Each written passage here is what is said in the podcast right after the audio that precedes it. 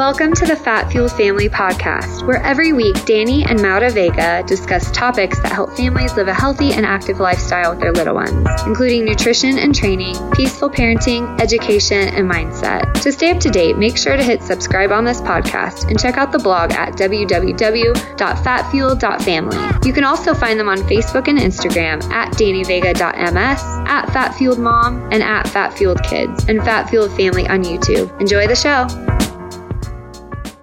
Welcome to the Fat Fueled Family Podcast. I'm your host, Danny Vega, and today I'm doing another solo episode. I'm joined by my buddy Jordan Joy, who is with me in the office right now. We're recording together. Uh, Jordan is a PhD CSCS. He is also certified by ISSN, CISSN. He's the director of R&D at Muscle Sport and the CEO of Archetype Supplements. He got his PhD in nutrition from Texas Women's University uh, his master's in applied sport nutrition from Northeastern University, and his bachelor's in exercise science from the University of Tampa, and a 1,635 plus pound powerlifting total in the 198 pound class.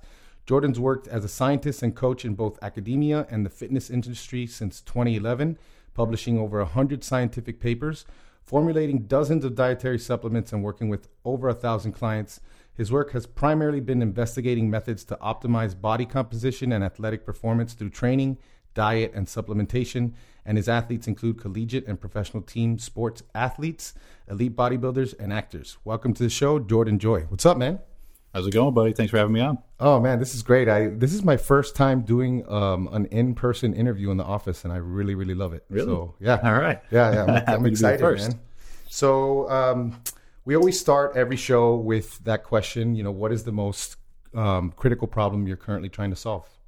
Yeah, perfect.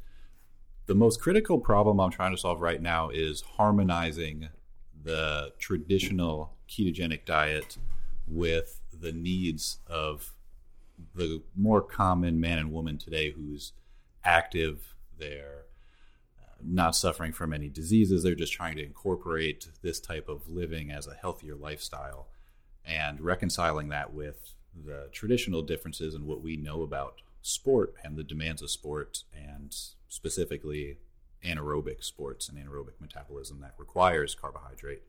And even for other sports if protein should be tweaked. Yeah. So really looking at the parameters and how they should be adjusted for an active person.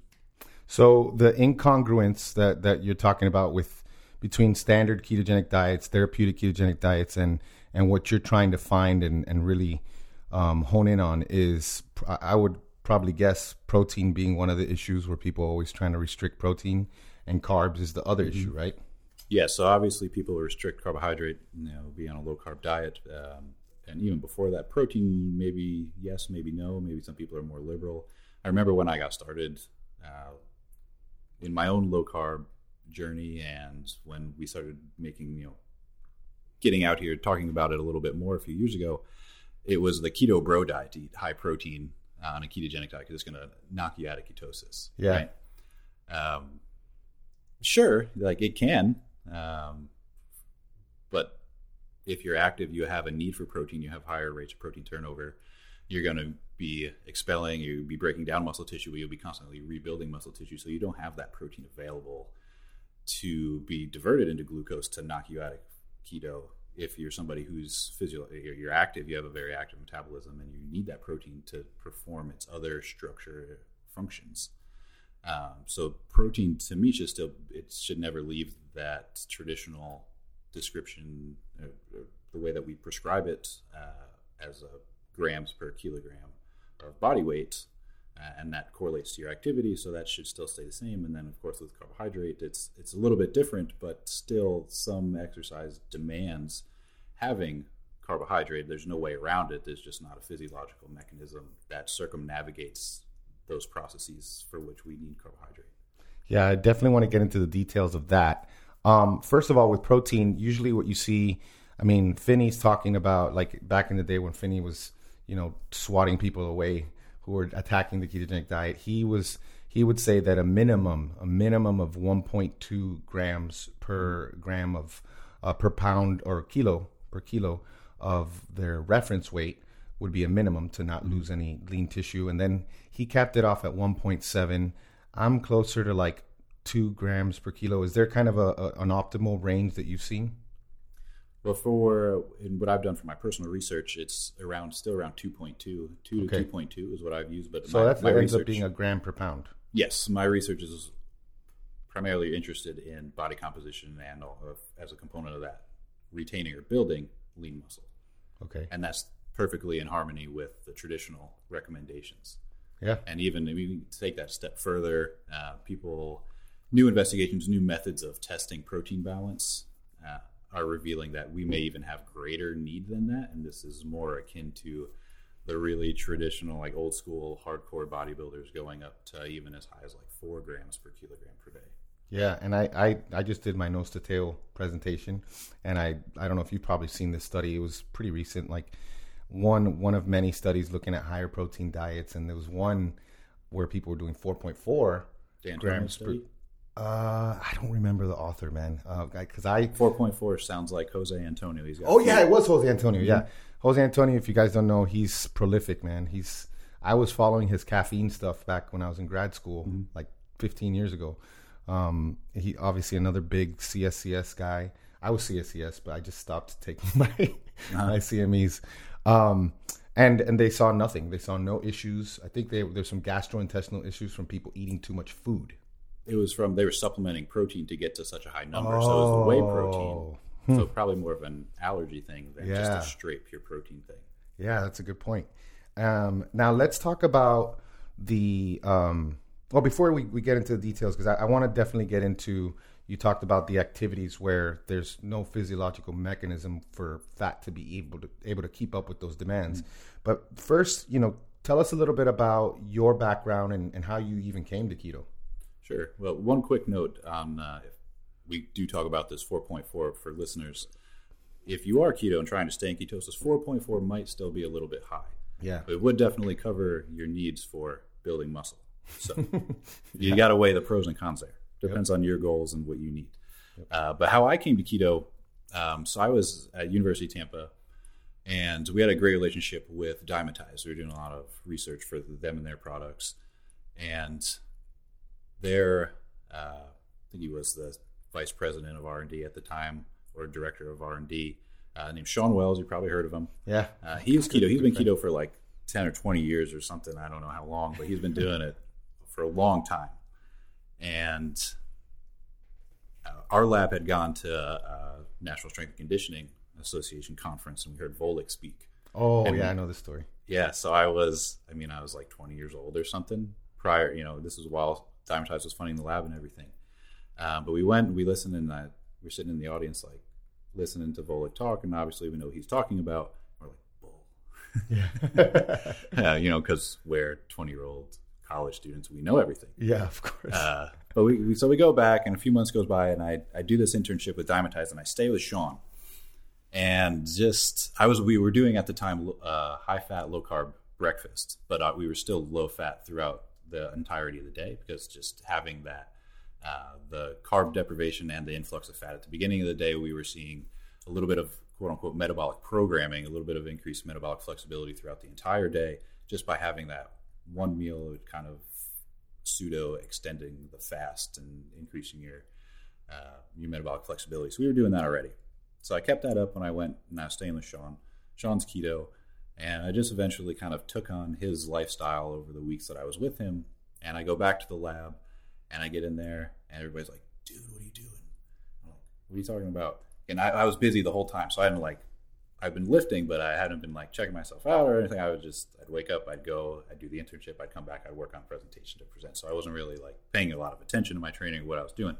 But I get back, everybody's astonished. They're like, "Dude, you lost so much weight! Like I see it in your face. You're, you're all cut up. Like what are you doing?" And I was like, "I mean, I think I'm low carb, but I mean that's really it's really all I'm doing." And then everybody got into it. Uh, we got Quest to fund a study, and then it was off to the races there. That's awesome, man. I love Shawn. We'll, we'll see him next week. He and I are doing a fast together, three day fast. Uh, first time I do that. So um, let's let's go back to this this carb thing because you know we there's so many gaps that we need to fill in. You know we're starting to fill them in. So you know, can you build muscle on keto? Yes. Um, what happens when you get f- fat adapted? you you have a lot more access to fat at higher intensities. You know, the faster study is the one that people always talk about, even though it's more for endurance. But obviously, the ability to spare glycogen by having access to fat at a higher intensity, at a higher percentage of your VO2 max is awesome.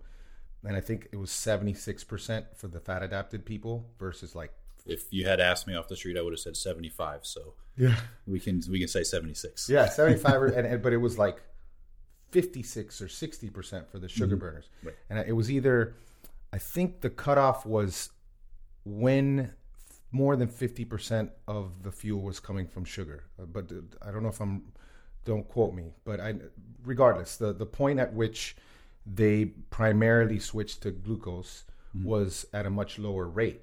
However, if we're talking about 76% repeated efforts with little rest, what are the what you know how does that change? You know because the way i understand you know once you get past a certain point of intensity and you're not allowing yourself to recover you're you're going to run out of fuel. So mm-hmm.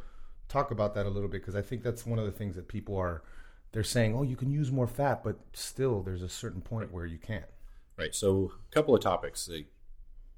We all know, we probably all heard of the fat burning zone, right? So it's like 60% or so of intensity of traditional cardio is when you are burning primarily fat. And that's whatever that rate is. Let's say you're really, really good at it as a carbohydrate consumer, you're at a gram per minute. Mm-hmm. And that used to be the theoretical maximum before we started doing these types of investigations. Uh, but if you go, you keep working harder, obviously you're burning more calories. So the extra calories at those intensities are coming from glucose, right? Now you get fat adapted, you push that up, like you're saying. But still, anything over 76%, that's going to be switching over primarily glucose. And just That's just the way our energy systems work. So that's the bioenergetics of exercise. You have the three energy systems, of course, the ATP CP system, the phosphagen system, which lasts you 15 seconds. And then you have anaerobic, which about two minutes until aerobic takes over. You only use fat aerobic. You can't use it anaerobic. So if you're doing anything high intensity, if you're a 200 meter sprinter, 400 meter sprinter, uh, it's all carbohydrate. I mean, you get a little bit of fat in there, but uh, yeah, it's all it's all carbs. Yeah. So- if so it's like a if it's like a 40 second sprint, you got enough glycogen there. sure, Yeah. Um, but that's, I mean, if that's race day, then that's fine. But when you're in practice and you're training for an hour, what do you do? Yeah. You're going to run out and you're not going to be able to perform maximally throughout that entire session. And you will not achieve what I would call optimal gains in your speed or your performance otherwise. So there comes a need for a person who's active to have carbohydrate incorporated into the diet. And then balancing that with a low carb ketogenic lifestyle is just supplying what you need and then calling it there and not eating 600 grams a day because somebody told you that that's what you have to do. Yeah. Yeah, that, that that makes a ton of sense. I mean, I think I think more people are starting to realize this. I, I personally, you know, the fact that I can access a different type of training that I was completely leaving for years, that's that's a big deal to me. You know, because you know if we we can we can get much more sarcoplasmic, for instance, hypertrophy with this high volume stuff that we're not really doing any of that with the with the type of training that we usually do, which is like you know maybe five to eight reps, two to three minute rest, or or less reps if you're going heavier. Um, so you know if you're able to access, if you're able to do more work and you're able to do this more intense work with these carbs, and you're going to burn through the sugar, I don't know what the what the holdup is. So I'm a kind of a musclehead, right? So I started getting into this, and that was the the fear, right? Was that we wouldn't be able to build muscle. This is before we did a lot of research on it, so we didn't really know. It was just kind of what people would say. There's a little bit to suggest better muscle retention during weight loss. Oh yeah, with keto. Yeah, Yeah. and that was you know a few years ago. That was pretty much all we had.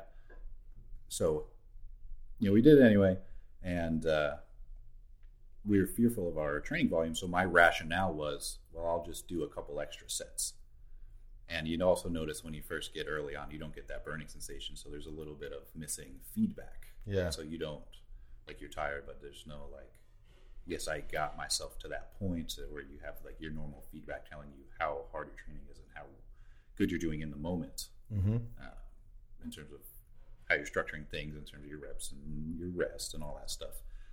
And as I'm a power lifter, so I mean, I rest a long time anyway.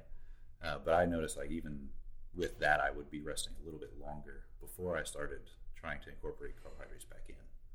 I, I want to ask you about this, man, and I, I know it's probably not a fair question because I, I just can't see where where it would come from. But for me, I haven't really felt strong in the last three years, but I also haven't been training heavy, you know.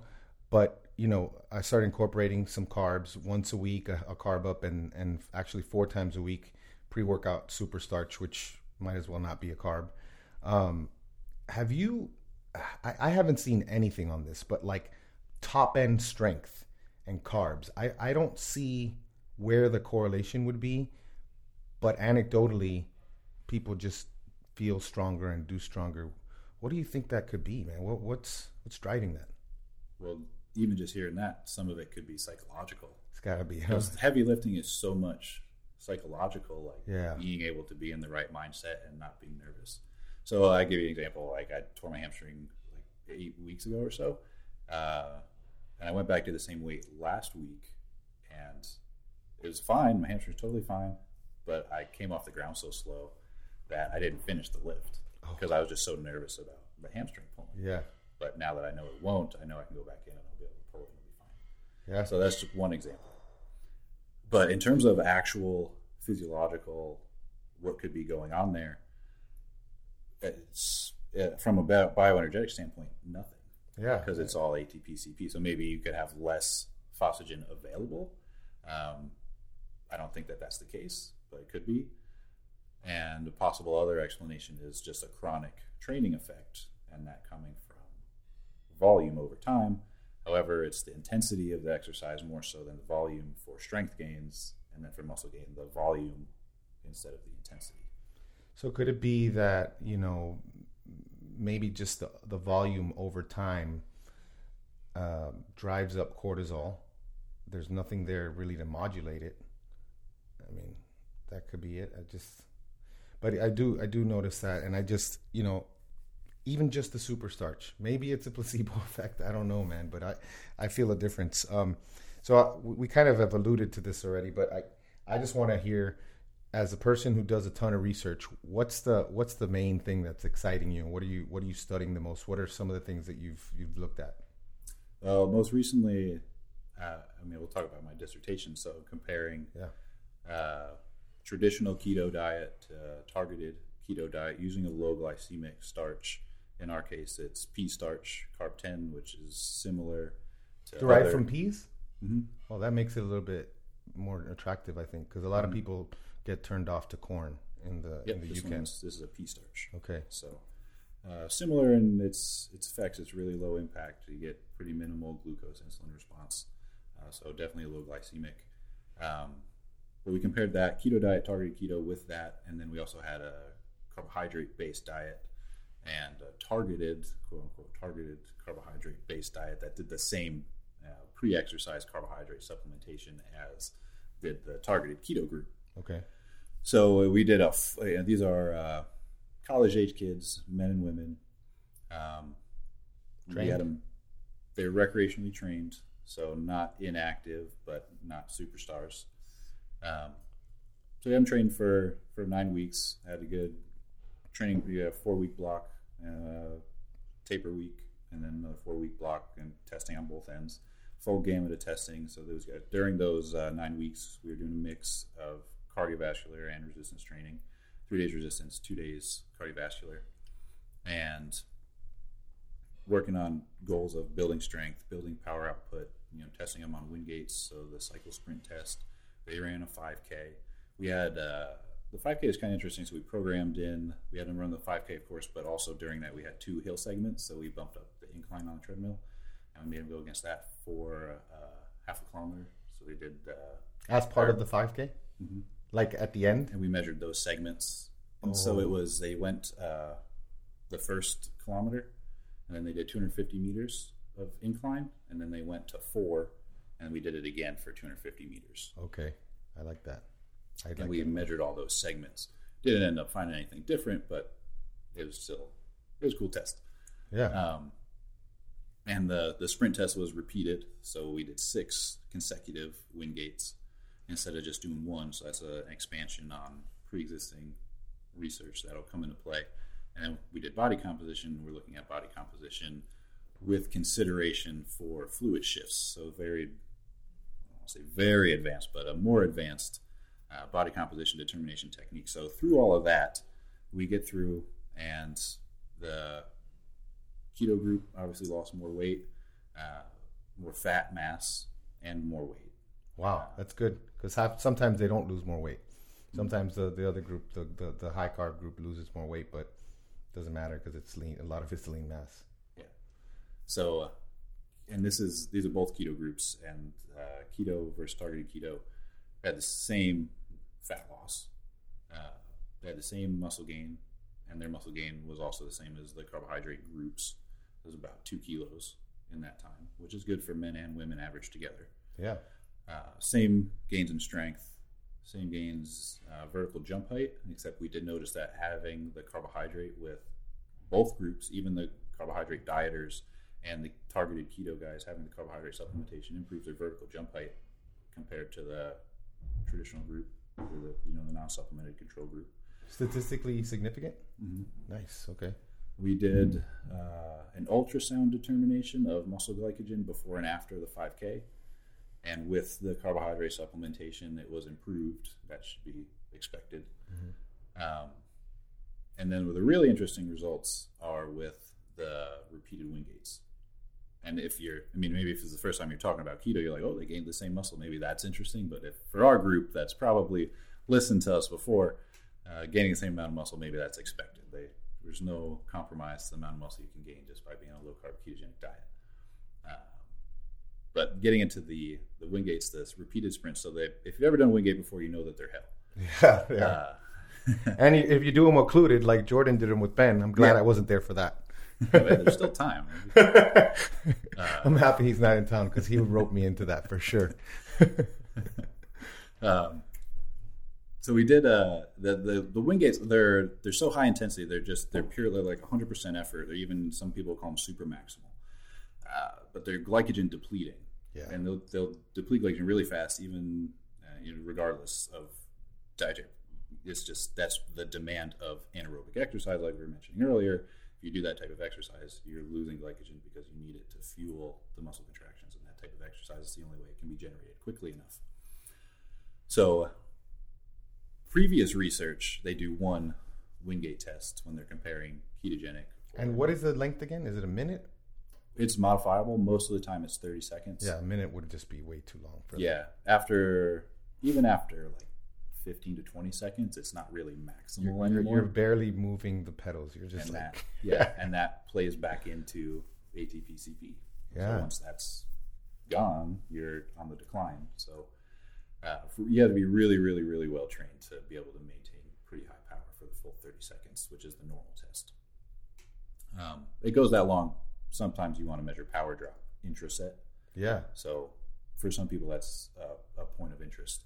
Um, for us, it was peak power, which you get at the beginning of the test. So we did six of them. We did a 30 second to get a little bit more fatigued, and then we did follow ups with six seconds for the next five. So a total of a minute for the whole thing. But our aim is to see how the keto group and the non keto normal dieting group respond to this glycogen depleting exercise, looking at their peak power from their first set to their last set. And even with regular keto, so we'll go back. With the previous research is only looking at one, and what they usually find is that power output is decreased, and that's what they'll publish.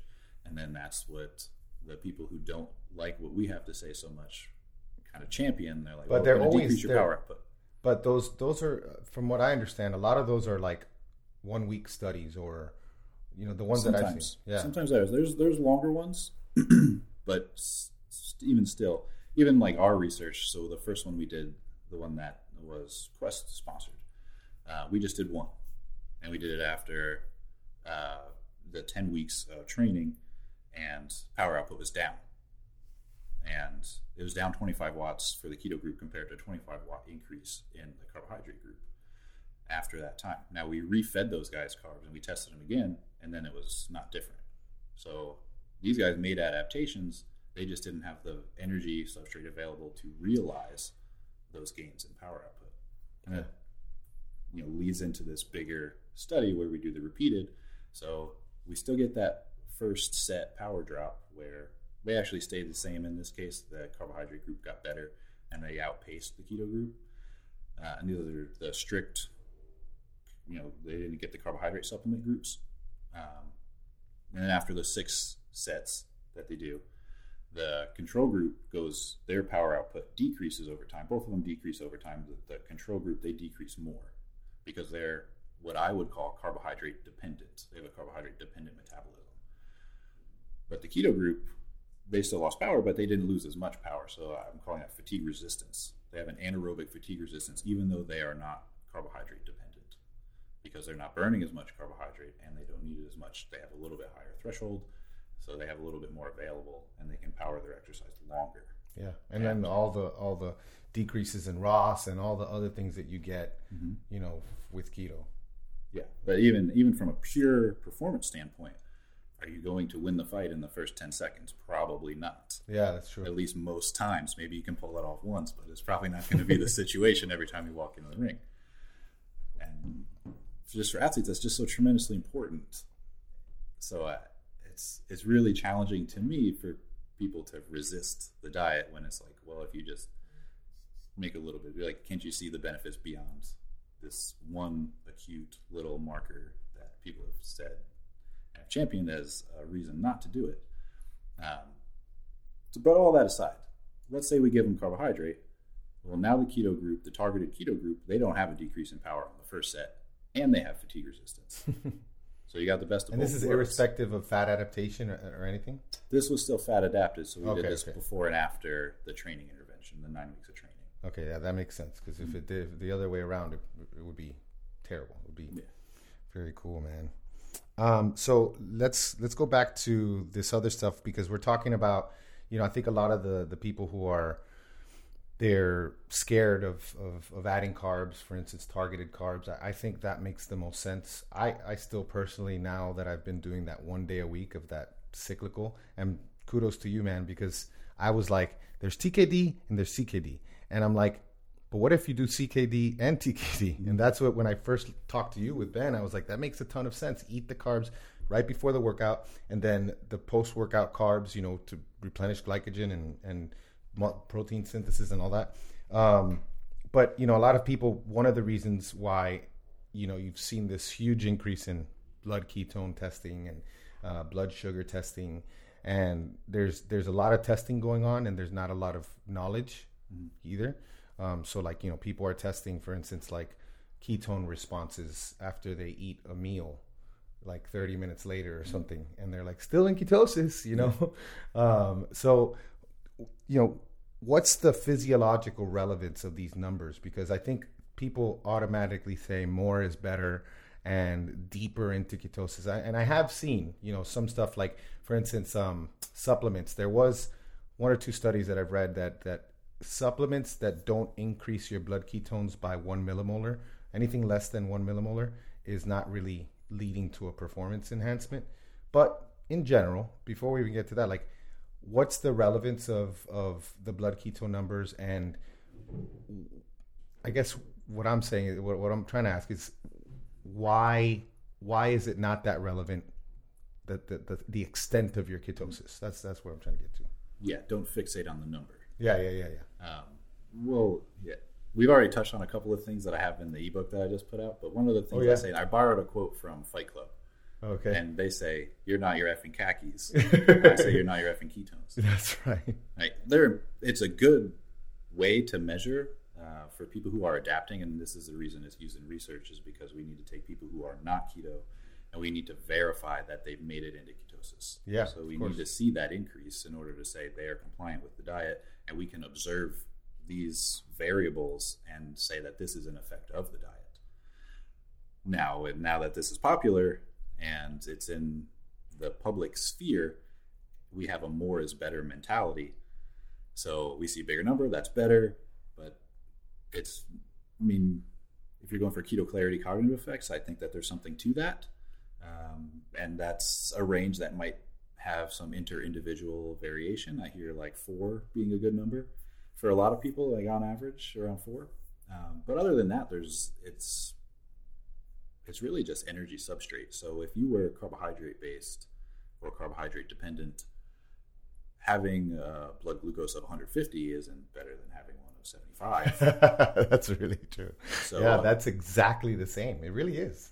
From an energy perspective, yeah, it's not it's not different. Yeah. Um, the glucose may go on to wreak havoc, whereas the ketones may not, but it's still excess energy substrate. Now we don't have a defined range for ketones um, that we accept. Now the you know the clinicians and whatever exist, they'll say less than so and so, but obviously we're looking at it the other way. We want more than yeah. You know, for BHB 0.3, for total ketone 0.5, in order to say you're you know, quote unquote in ketosis. Uh, but even saying in ketosis is a little bit controversial to me because if you're, you know, is it really the goal to be in ketosis just to have this high number? Is your goal to be able to utilize fat effectively?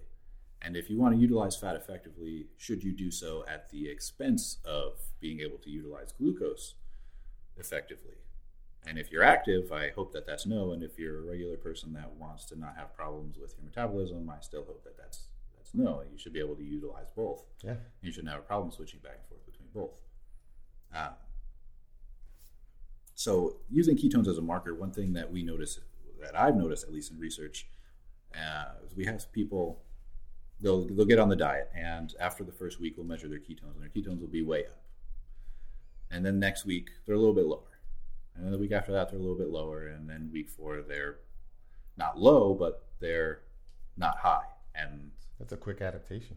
Yeah, no, it's with exercise. yeah, that's it's, true. It's you know they're exercising five days a week in most cases. So, which by the way, I want people to know that, like I said, that's a quick adaptation because we Jordan and I have already we've seen this play out. You've seen in the Virta study, the two year Virta study. I'm sure you've seen that, and just anecdotally, what we're so when we see ketone numbers going down in someone who's who's who's doing it, doing the diet properly, we we we kind of guess that that person's getting more fat adapted, right? Because yeah. there's less ketones floating around in their right. blood. So, I mean, if I could draw a picture, that would be great. But we have you know we have these components of metabolism these different you know parts of it.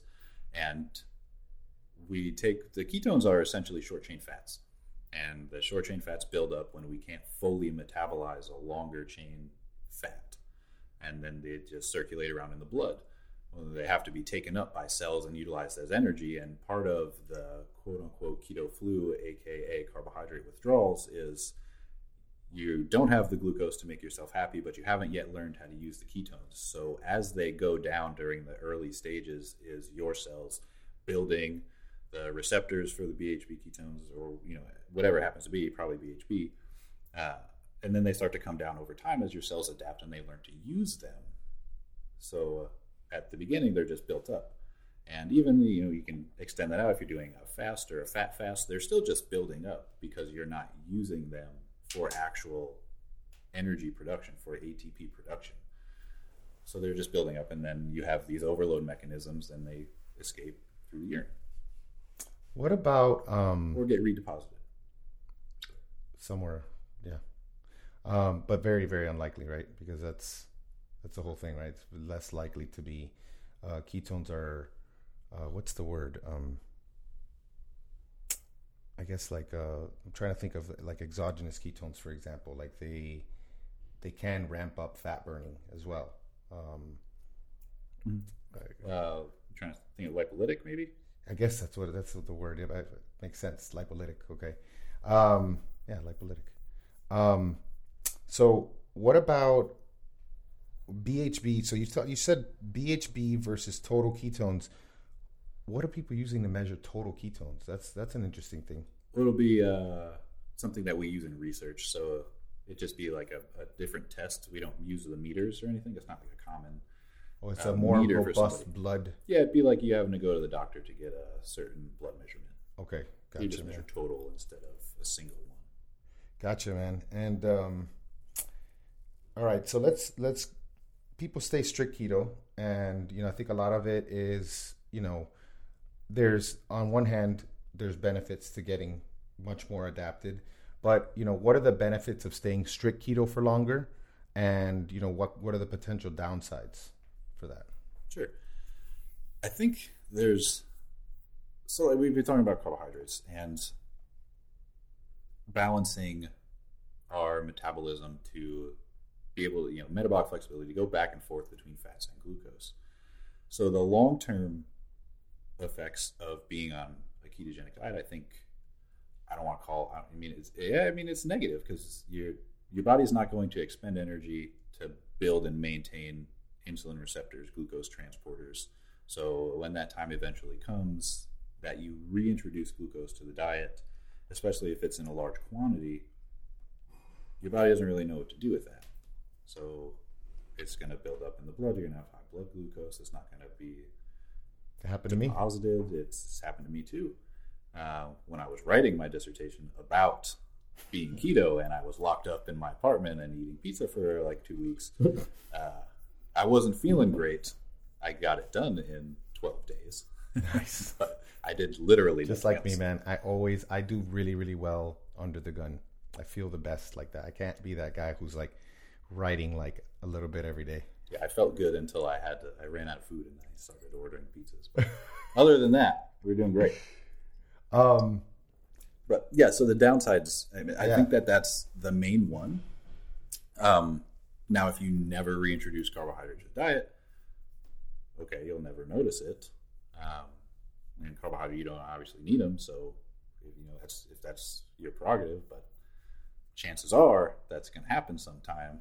So you want access to it, especially as an athlete. prepared. Yeah, Yeah, like especially as an athlete. yeah, downsides for for athletes are, are much more pronounced because unless you are purely an ultra endurance athlete, you're going to use carbohydrate during exercise. yeah. Um, what about?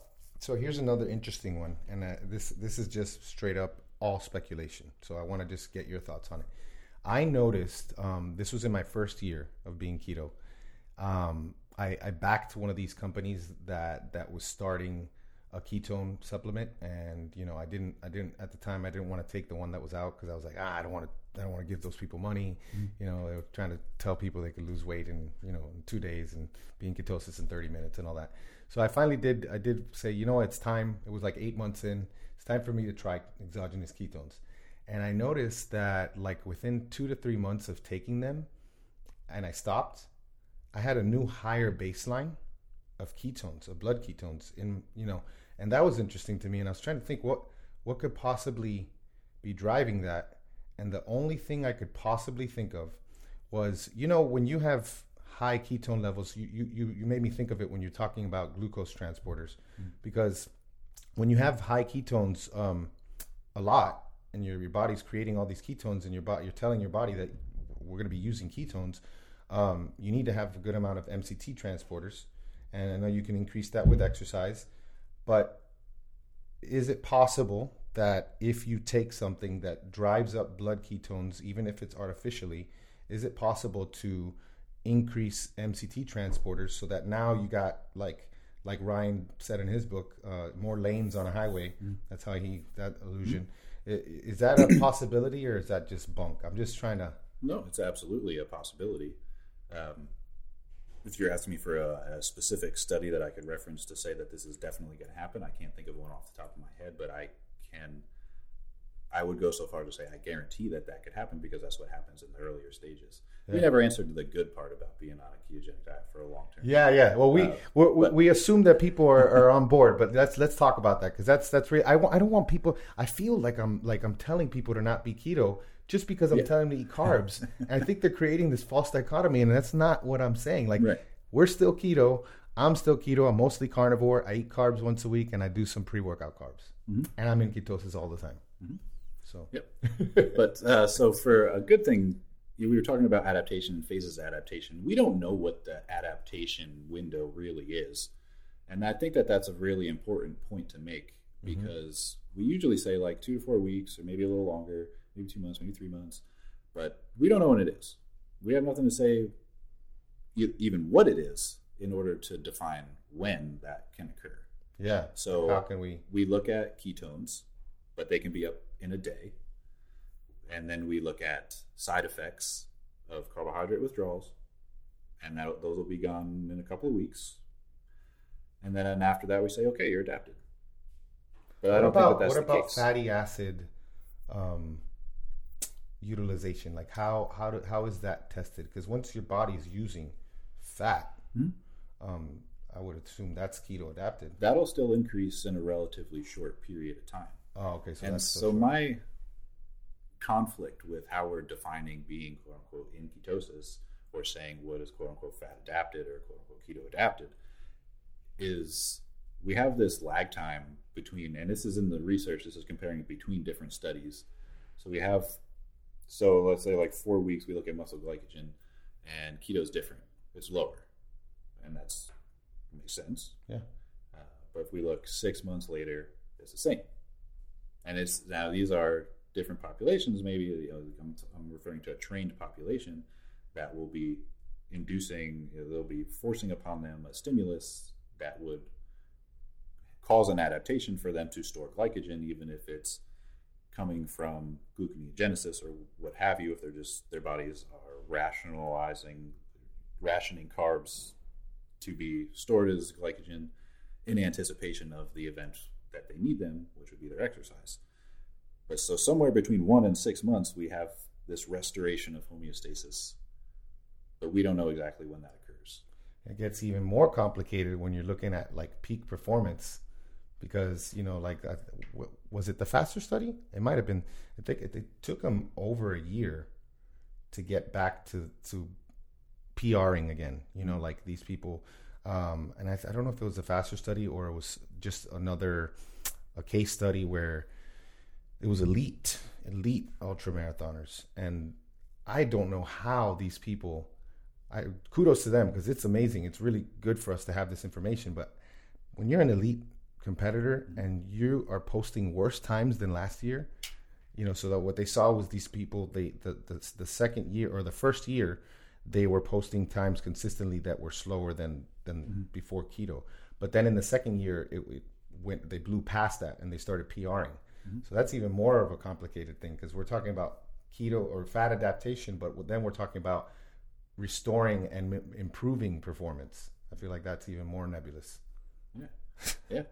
Um, I can tell you stories, um, at least from a coach I know works with a couple of different triathletes, and it'll he'll have them on keto for the, like the first few months of it, and they'll just be complaining the whole time. They'll be like, I, I feel terrible. You know, my performance isn't as good. Uh, but he'll, you know, they stick with it, and then after a while, they'll go run a race and they'll be like, "Oh, I ran my best time. I don't know how I did it. I didn't even prepare. I didn't take any like gels, or, but my performance was off the charts." And they're like, "Yeah, I mean, I told you. Just thank you for listening to me and coming to this realization." But Yeah. Yeah, that's awesome, man. I'm glad we we're we're getting more and more information as time goes by.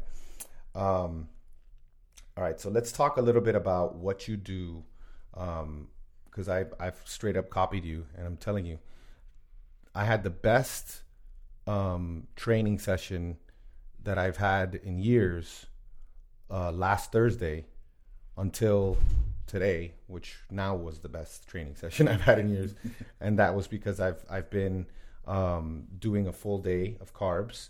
Um, most of it is just 40 grams or so, or a little bit less pre workout, and then like another hundred and something plus um, in the post workout meal, and then just a little bit more, like 30 or 40, to round it out, being like right around body weight for um, carbs. What are you doing with your training? You've been doing this for a while, um, and you know, just so people could get a, a good idea. yeah, I wish I could say how I came to do the both the combined targeted and cyclical approach. It's genius. um, but I couldn't tell you how I came to do it. I just it just I started doing it and I never really stopped.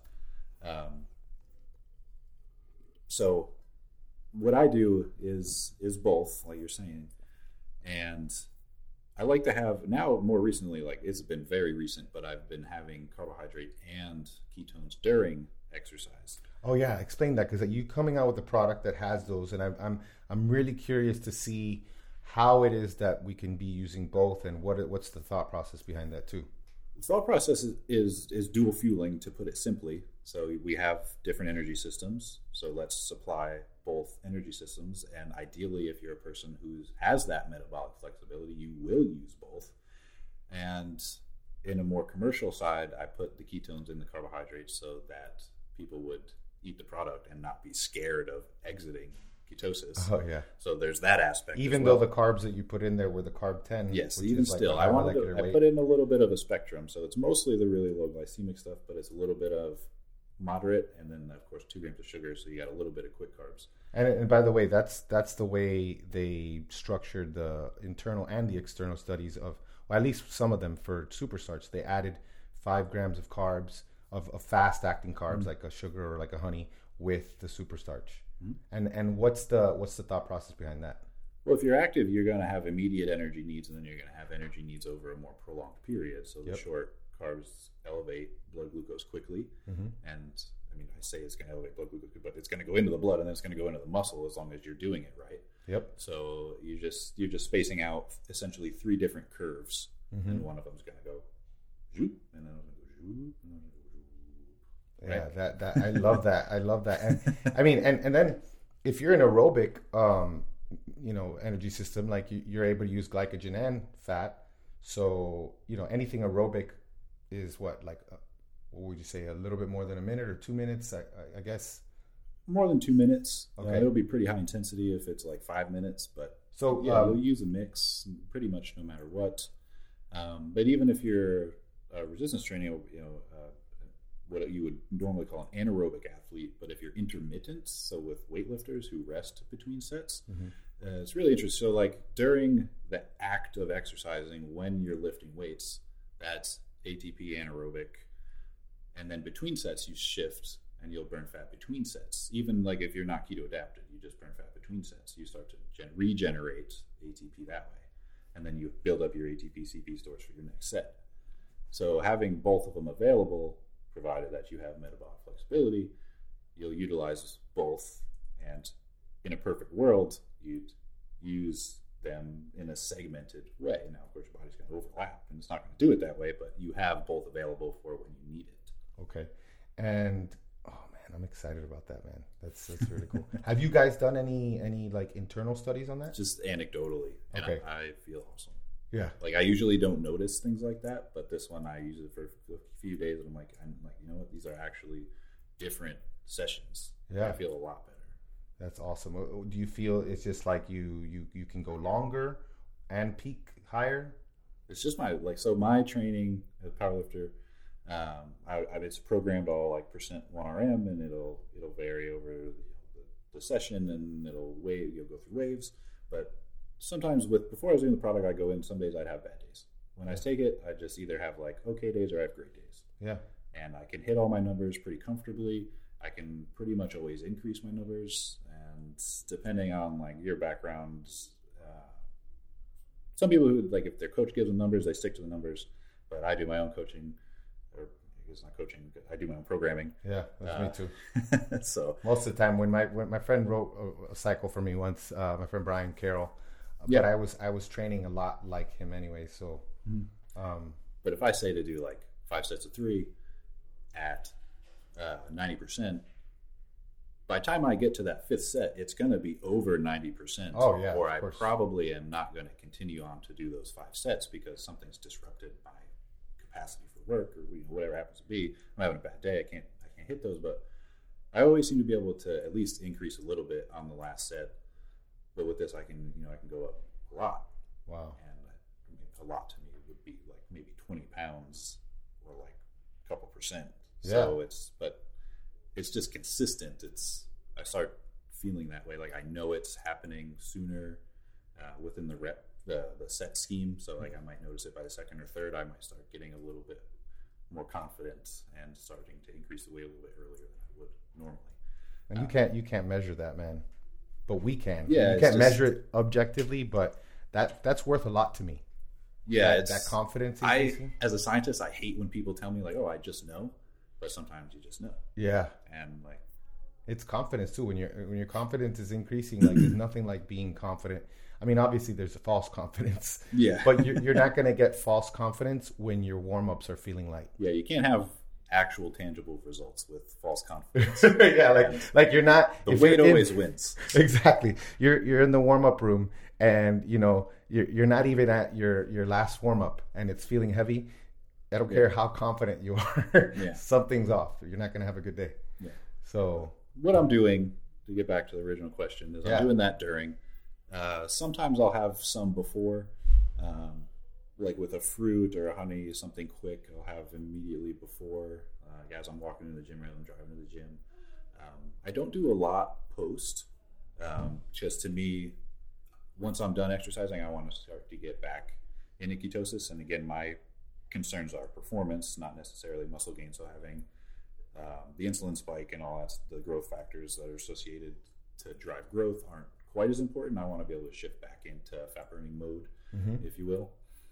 And then once a week, sometimes twice, usually once, I will have my cyclical day or meal. Um, and I'll have, you know, like I said, like 100 or 120 grams uh, in a single sitting. And then I'll just kind of. Plus another eighty or so. You told me. Yeah, plus my normal daily carbs, Okay. which are around 80.